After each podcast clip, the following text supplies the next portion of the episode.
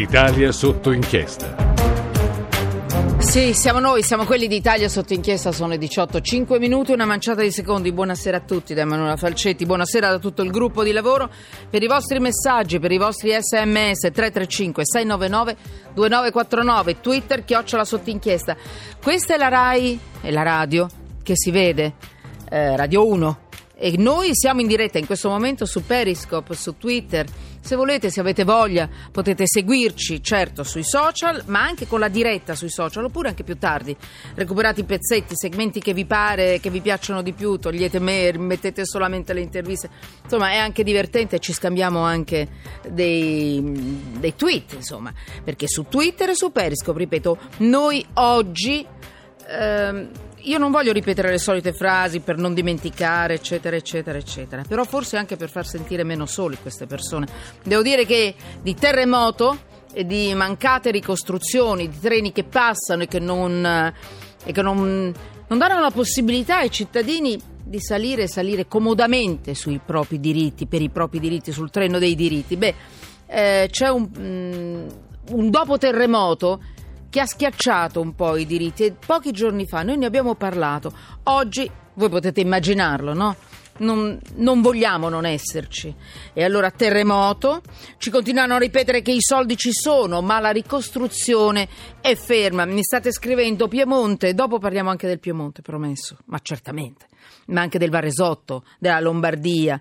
Allora, Mm, c'è stata un'accusa del sindaco di Arquata del Tronto, ha detto troppi ritardi, l'emergenza non è mai finita, a un anno dal sisma le macerie non sono state rimosse, economia al collasso e poi le benedette, maledette casette arrivano in, certi, in certe zone, nelle altre non si capisce ancora dove potrebbero essere ricostruite. Insomma, ritardi della ricostruzione, in alcuni casi le macerie sono state tolte, in alcuni casi le macerie sono ancora lì.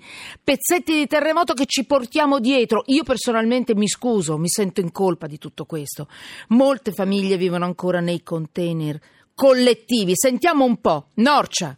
Come eravamo quando siamo venuti, tuttora non è cambiato niente non si sa quando ti daranno le case, dicono che a ottobre ti davano le case, le case non si sa perché tre giorni viene uno, tre giorni manca l'altro. Le condizioni eccole, quelle che vedete sono. Mi state scrivendo proprio in questo momento su Periscope, su Twitter, e i soldi che sono stati raccolti che fine hanno fatto? Allora, ci sono, sono lì, quindi sembra che questa volta noi in questo paese non abbiamo portato i soldi eh, all'estero, ce li siamo presi, però il problema è quello che ci ripetono continuamente, la burocrazia. Guardate, io devo pensare di fare qualche cosa, rompere le scatole quotidianamente per la benedetta, stramaledetta burocrazia. Allora, per proteggerci dai ladri, noi cadiamo in un, in un, alien schifoso, in questo mostro che è la burocrazia, che rallenta il nostro paese paurosamente. E allora la burocrazia ferma tutto, ma anche il terremoto ferma tutto, la ricostruzione al palo. Io riprendo una piccola testimonianza, pochi secondi. Che cos'è il terremoto? Il ricordo della scossa nelle parole degli sfollati, sentite un po'. La fine del mondo, ho salvato mio figlio, che avevamo aperto la porta e siamo usciti. Sembrano boati, sembrano oh, qualcosa che scoppia, sembra, non sembra nemmeno a volte terremoto. Adesso non c'è più niente qua, non c'è più futuro, no? tutto rotto. Non finisce, non finisce.